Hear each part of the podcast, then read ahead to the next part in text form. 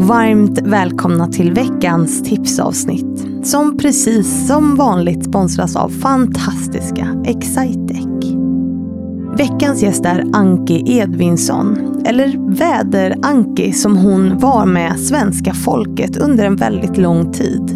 Hon var, som det kallades förr, väderflicka på TV och klev verkligen in i den rollen. Det blev en stor del av hennes identitet att vara just den där checka väderflickan. Men när hon sen bytte bana, ja, då gick hon från att vara en innertjej till att i många sammanhang uteslutas. Och det här, ja, det är något som påverkat henne mycket. Både hennes syn på sig själv och hennes relationer. I hennes avsnitt som släpps på söndag så pratar vi bland annat om det. Och vi ställer oss frågan, behöver alla vara den där personen som tar ett rum med storm? Som tar plats? Eller kan man bara få vara sig själv? Och när ska man utmana sig själv? Och när ska man bara välja att acceptera den man är? Ja, det är ett väldigt intressant och reflekterande avsnitt som släpps på söndag. Och på grund av sina erfarenheter så har Anki byggt upp en väldigt stark integritet. Och i det här korta avsnittet, då ska ni få tips på hur ni också kan göra det.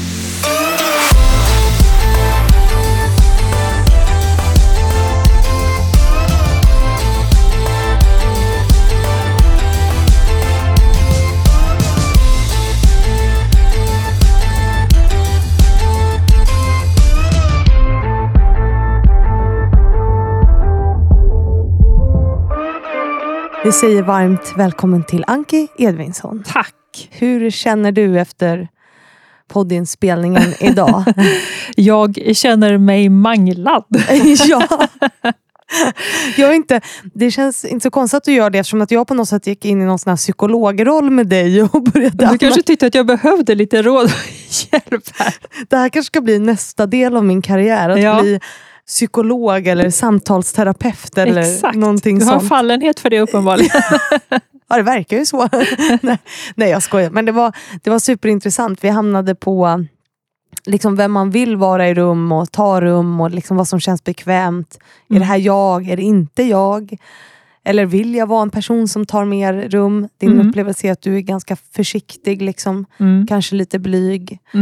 Eh, och att det hänger ihop med tidigare erfarenheter som vi ju pratar om i ditt avsnitt. Ja. Av att bli eh, sårad. Ja. ja, man blir ju det på vägen ibland i livet. Och hur hanterar man det? Du menar att livet inte är en dans på rosor? Exakt. Nej, men alla våra upplevelser skapar ju olika Alltså det har ju olika effekter på oss som människor och hur vi och det är ju superviktigt att reflektera över det. Mm. Eh, och det gör vi ju eh, lite grann i ditt avsnitt. ja. Vilket var intressant. Men du är ju, eh, nu säger jag, du är ju inte längre, men du var ju väderanki mm. för många eh, i många år. Mm.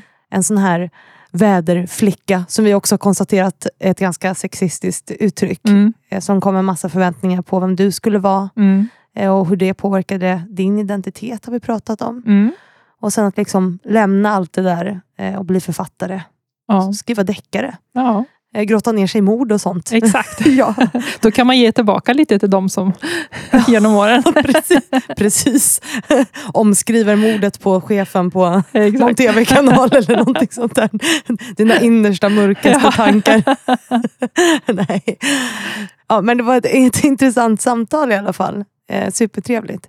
Eh, men du har ju jobbat mycket på eh, din integritet. Ett mm. svårt ord att säga. Ja. Men, Lika svårt att, eh, att eh, lära sig eller få, få, till kanske, eller hur man nu säger. Ja men precis, det är ju svårt eh, och eh, ibland krävs det ju att vi har ett integritet. Det är ju en, en, viktig, en viktig egenskap. Framförallt i dagens samhälle med sociala medier. Mm. Så att du, eftersom du har jobbat med det, eh, så ska du få ge tips på hur lyssnarna kan bygga upp sin integritet. Så att jag lämnar över scenen till dig helt enkelt. alltså när du ställde frågan så, här, så man måste verkligen tänka, jag tror att det är så många olika faktorer som påverkar om, mm. om man kan bygga upp en integritet. Men för mig har det varit väldigt mycket att sålla mm. bland personer runt mig. Mm. Att, att, att jag har verkligen människor runt mig som får mig att må bra. Mm. Eh, och det blir en del av min integritet, vilka jag släpper in och inte mm. i min lilla värld. Mm. Så det är en sak. Eh, sen är jag väldigt mycket på och har lärt mig med åren att säga nej om det känns nej i magen. Det är ju en klassiker. Mm. Men alltså, alltså verkligen våga lita på att, att det som känns, det är förmodligen rätt. Mm. För att, att bryta ut från det för mycket så tror jag då kan man kanske hamna snett och då blir det fel. Mm. Men jag brukar också, i tanke, med tanke på alla de här sociala medierna, att vi ska synas och vara och, och höras överallt hela tiden, så har jag alltid haft som en liten sån grej för mig själv nu med Instagram och allting, att man jag brukar tänka så här, jag, om jag lägger ut någonting på sociala medier till exempel, mm. eller säger någonting i media, mm. eller vad det än är, så brukar jag tänka, kan jag se det här som en rubrik på en löpsedel? Mm. Och då brukar jag svara, så här, nej det där vill jag inte se på en löpsedel. Då tar jag bort det, eller gör inte det. Alltså att man på något sätt sätter en gräns eh, på vad, vad, hur långt man, man vill sträcka sig. Mm. I vad man ger. Mm. Till andra. Till andra. Mm. Så sätt dina gränser helt enkelt. Mm. Sätt gränser. Och de lär man sig ju med tiden, tänker jag. Ja, och Vad jag, som känns okej okay och inte. Och... Ja, men det kommer ju med livserfarenhet. Mm. Jag menar, de gränserna som jag hade när jag var 20 är inte samma som jag har idag. Nej. Men hade jag haft den integriteten som jag har byggt upp när jag var 20 så hade jag varit på ett annat sätt. Mm. Så man kan inte kräva heller av unga människor att de ska ha den integriteten alla gånger. För att de måste gå på de här smällarna mm. för att få den. Mm. Det är någonting man bygger upp. Smällarna är viktiga. Mm. De är det. De formar en. ja, de gör ju det. Ja. Eh, du är här som förebild idag. Eh, podden heter Fannys förebilder. Ja. Och då brukar man få säga om man själv har några. Har du mm. några förebilder som du ser upp till? Ja, Michelle Obama är en person som jag ser väldigt mycket upp till. Ja. Uh, when they go low, we go high. Mm. Tycker jag väldigt mycket om. Uh, så hon är en person och jag tycker också om hennes vad jag, vad jag verkar utifrån vad jag kan se, hennes och eh, Baracks relation, att de mm. känns som ett team. Och, alltså jag tycker väldigt mycket om det. Mm. Men hon som människa. Hon är faktiskt en av mina drömgäster i ja. podden. det är så här, vad gör jag härnäst? Det måste ju nästan vara Michelle Obama. Ah. På något sätt. Hon är så här... Hon känns så klok, rolig. Mm. Hon har självinsikt känner jag. Mm. Utifrån det man kan ta till mm. från henne. Jag tycker hon är underbar.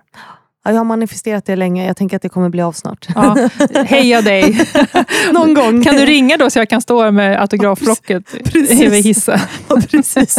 Jag ringer dig och säger nu kommer Michelle Obama här. Ja. 2024 kanske blir året. Fast man kanske inte tar autografen nu för tiden. Man tar en selfie. Man tar en selfie. Ja, det är, det är nya, nya autografen. Nya autografgrejen. Ja. Men då säger vi Anki, tack för att du har varit här och delat den här stunden med mig. Och sen så säger vi åt alla att de ska lyssna på ditt avsnitt. Tack snälla du. Och tusen tack till alla er som lyssnat på veckans tipsavsnitt. Jag hoppas att ni får en fortsatt bra vecka och sen så hörs vi på söndag igen, precis som vanligt.